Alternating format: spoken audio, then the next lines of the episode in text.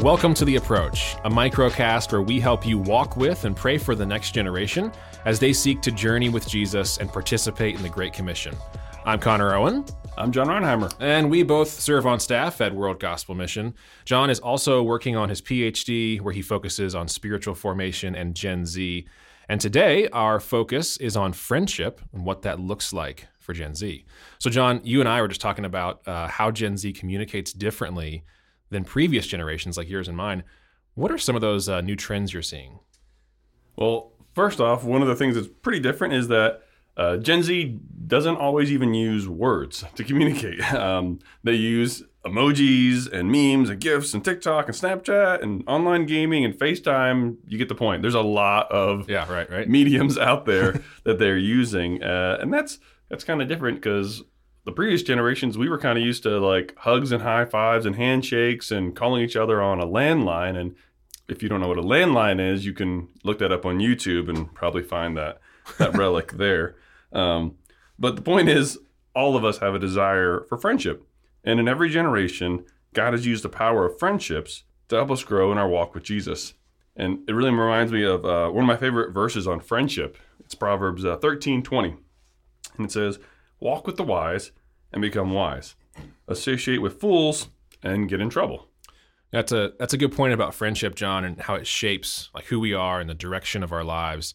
And I, I, know you watched this. It was the documentary Last Dance about Michael Jordan, who, if you don't know who that is, player for the Chicago Bulls. Shame on you. Shame on you. That's thank you, John. so, anyways, they did a ten part series on him, and they were talking about his first year. And he gets on the Bulls, and there's these uh, the veteran guys. They're into some, let's just say, less than legal activity. And Michael ends up in a room with all of them, and he's got a choice at this moment. Do I want to partake in this or not? Well, Michael had a goal. His goal was to become the greatest basketball player of all time. We all know he did that. We're not going to get into that argument. But he had a goal, and he realized that if he hung out there, most likely he was not going to achieve that goal. So he left the room, and then he had this desire to build a circle around himself of older and wiser men who could shape him and refine him as he worked toward that goal. And it makes me wonder, like, what happens to Michael Jordan if he doesn't have those friends, you know? Or is he the is he the household name he is now? Yeah, I really like that documentary as well. But it reminds me, hey, what was your what was your nickname in high school? Wasn't it like Air uh, Connor or yeah, Con Air or one of those? Uh, I can't jump over a piece of paper, so it never stuck. I, I tried, but it didn't work out. That hurts more because you can still block my shot. Yes, but anyway, Michael Jordan's decision on who his friends uh, his friends would be, who that inner circle would be, really uh, embodies a phrase that I heard growing up, and I heard my I think it was my youth pastor say it to me, and uh, he would say, "Show me your friends, and I'll show you your future." Yeah. And while that may just sound like a nice little anecdote or cliche, I think it's really true, and um, I think it exemplifies maybe even how the Bible talks about friendship. Um, one of the words it uses in Hebrew uh, in the Old Testament is the word nephesh, and it's this Old Testament word for our inner being, um, like the deepest part of you. Or in English, a lot of times the Bible it's translated uh, soul. Hmm. So it just points back to this this God given desire for friendship and how at our inner being, our soul, our nefesh, it longs for this friendship um, with God and with others. We're made for this, and so I think it's one of the reasons that you know, uh, just yeah, friendship is so incredibly powerful in our lives, and so you know, show me your friends and I'll show you your future. Yeah. So we, have talked a little bit about the importance of friendship and what that can do for our lives. But when it comes to Gen Z, John, uh, what does friendship look like for them? And, and really, is it is it different? You know, I've thought about this a lot, and this is going to be a lot of information. I'm just sorry. I'll just apologize on the front here. The, the, short answer is uh, the friend, friendship looks different. okay. Um, and Gen Z even defines friendship differently. Um, a lot of times in previous generations because there's so many ways to communicate. I mean, some of the factors redefining friendship for Gen Z are uh, we all know screens, right? Right. Gen Zers spend some studies say up to nine hours or more a day on screens. That could be school, it could be phone, it could be gaming. Low end, six hours. Either way, wow. that's a lot shaping them. So some have said screens are now Gen Z's source of truth. Um, so I mean, they can be on their phone while looking you in the eye they can ghost you or you can be ghosted. So screens play a major role in how they operate, yet they still desire that face to face friendship and may use a screen to get them there. Right. Um, and then obviously YouTube. YouTube, you know, I, I, tell so many Gen Zers and even our own kids, it's like, what do you be when you grow up? YouTuber. Right. Right.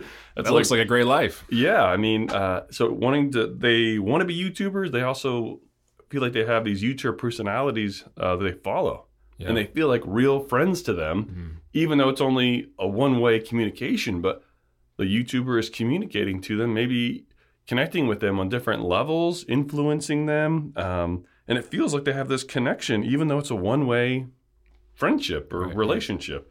Then there's social media.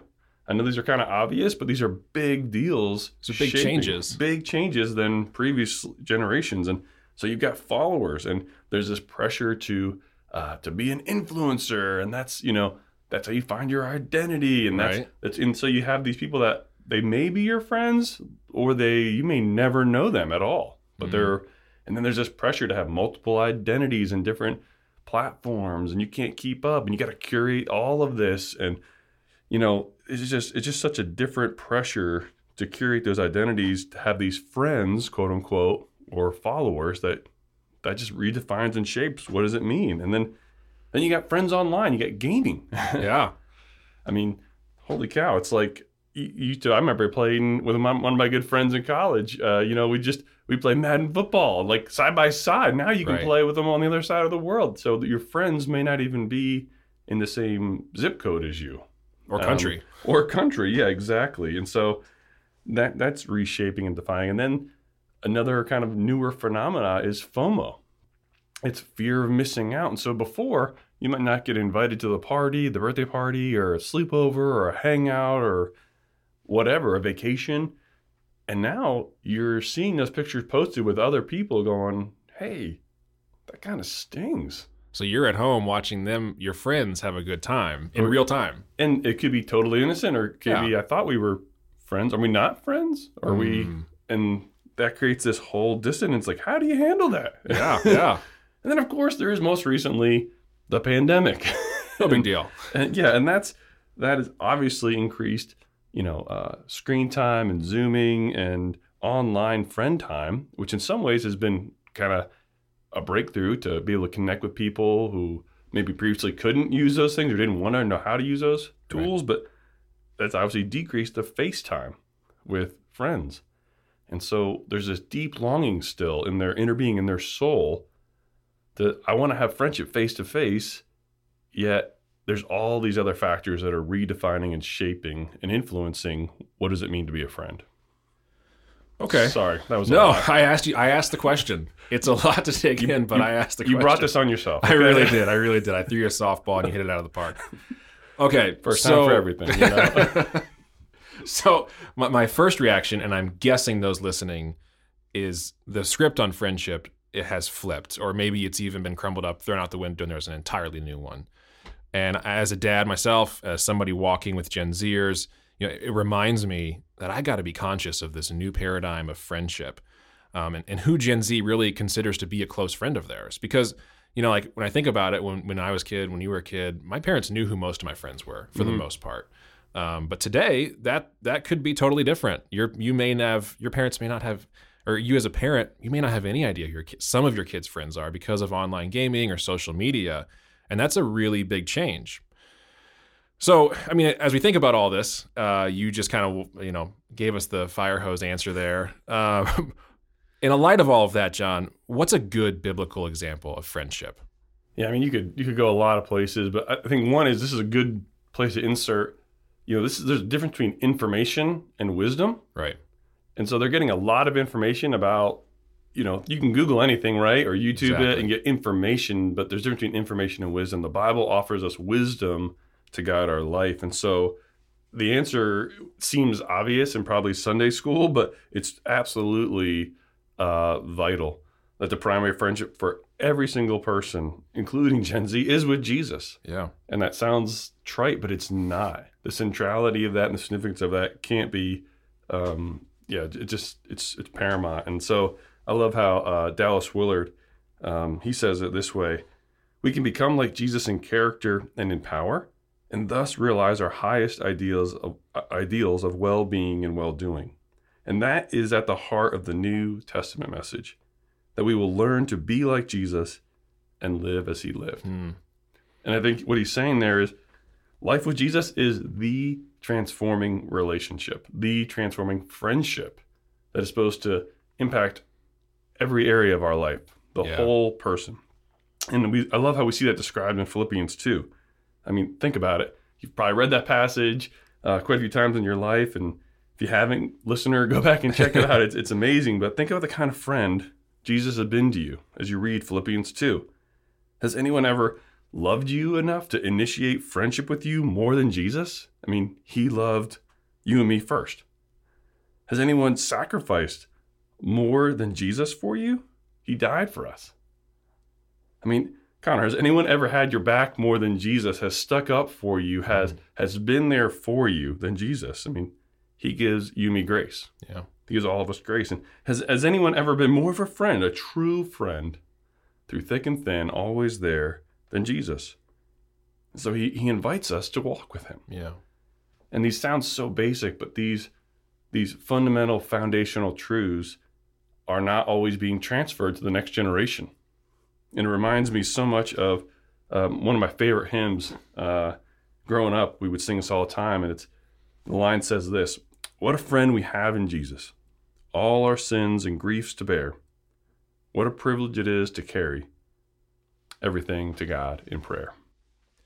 You know, I don't I don't know about our listeners, but for me, it's it's an odd concept or maybe something I just don't think about enough, but the fact that Jesus is my friend Mm-hmm. and then that shapes all my other friendships. And it's really important to remember that you know, that primary friendship we have as as interesting or maybe something you don't think about, that's that's the one we're looking for and that's the one that shapes the other friendships. So, um, and that's going to be the focus of our prayer today.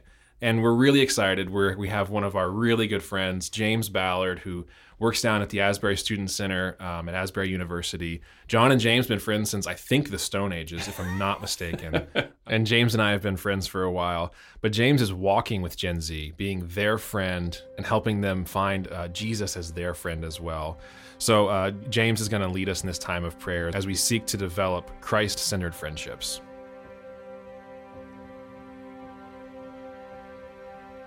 I'd love for you guys just to take a moment to close your eyes. And if you're driving, please don't close your eyes, but to breathe. Maybe even open up your palms in a receiving manner as we hear from the words from the Gospel of John. John 15, 13 through 15 says, Greater love has no one than this, to lay down one's life for one's friends. You are my friends if you do what I command. I no longer call you servants, because a servant does not know his master's business. Instead, I have called you friends. For everything that I learned from my Father, I have made known to you. Jesus, you are Emmanuel. You are God with us.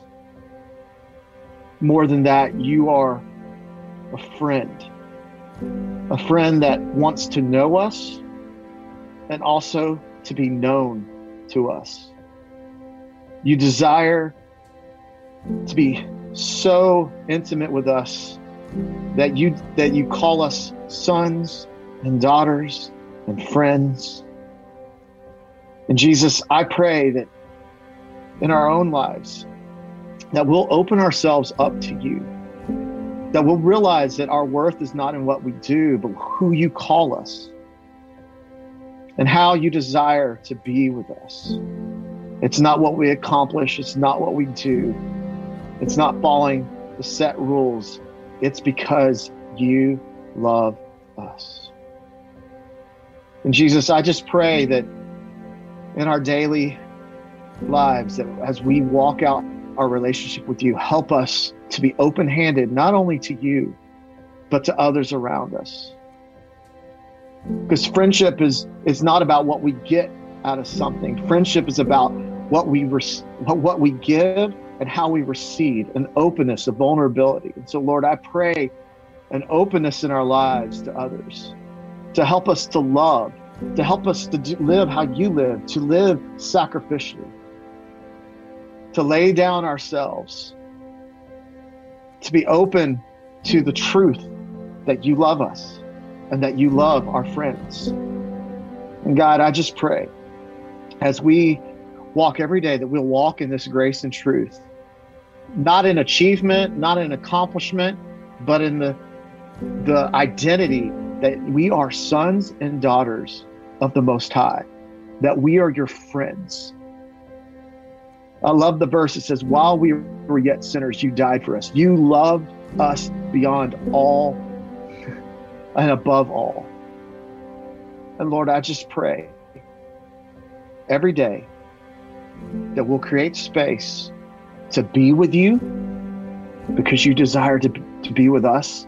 But not only that, that we become more like you and to do what you did. And that's loving others. And that's loving the Father. So, Lord, we give this, this time to you. We give this space to you. We give our hearts to you. We give our friends to you. We give everything that we place our identity on that's not you. We give it to you. Help us to live like you lived, to love like you lived, and to be with the Father like you are. So, Jesus, we give you praise and we love you. And help us to love like you, and to give like you, and to be friends like you. In your name, in Jesus' name, amen. Thank you, James, for leading us in this prayer over Gen Z as we seek to model and build godly friendships.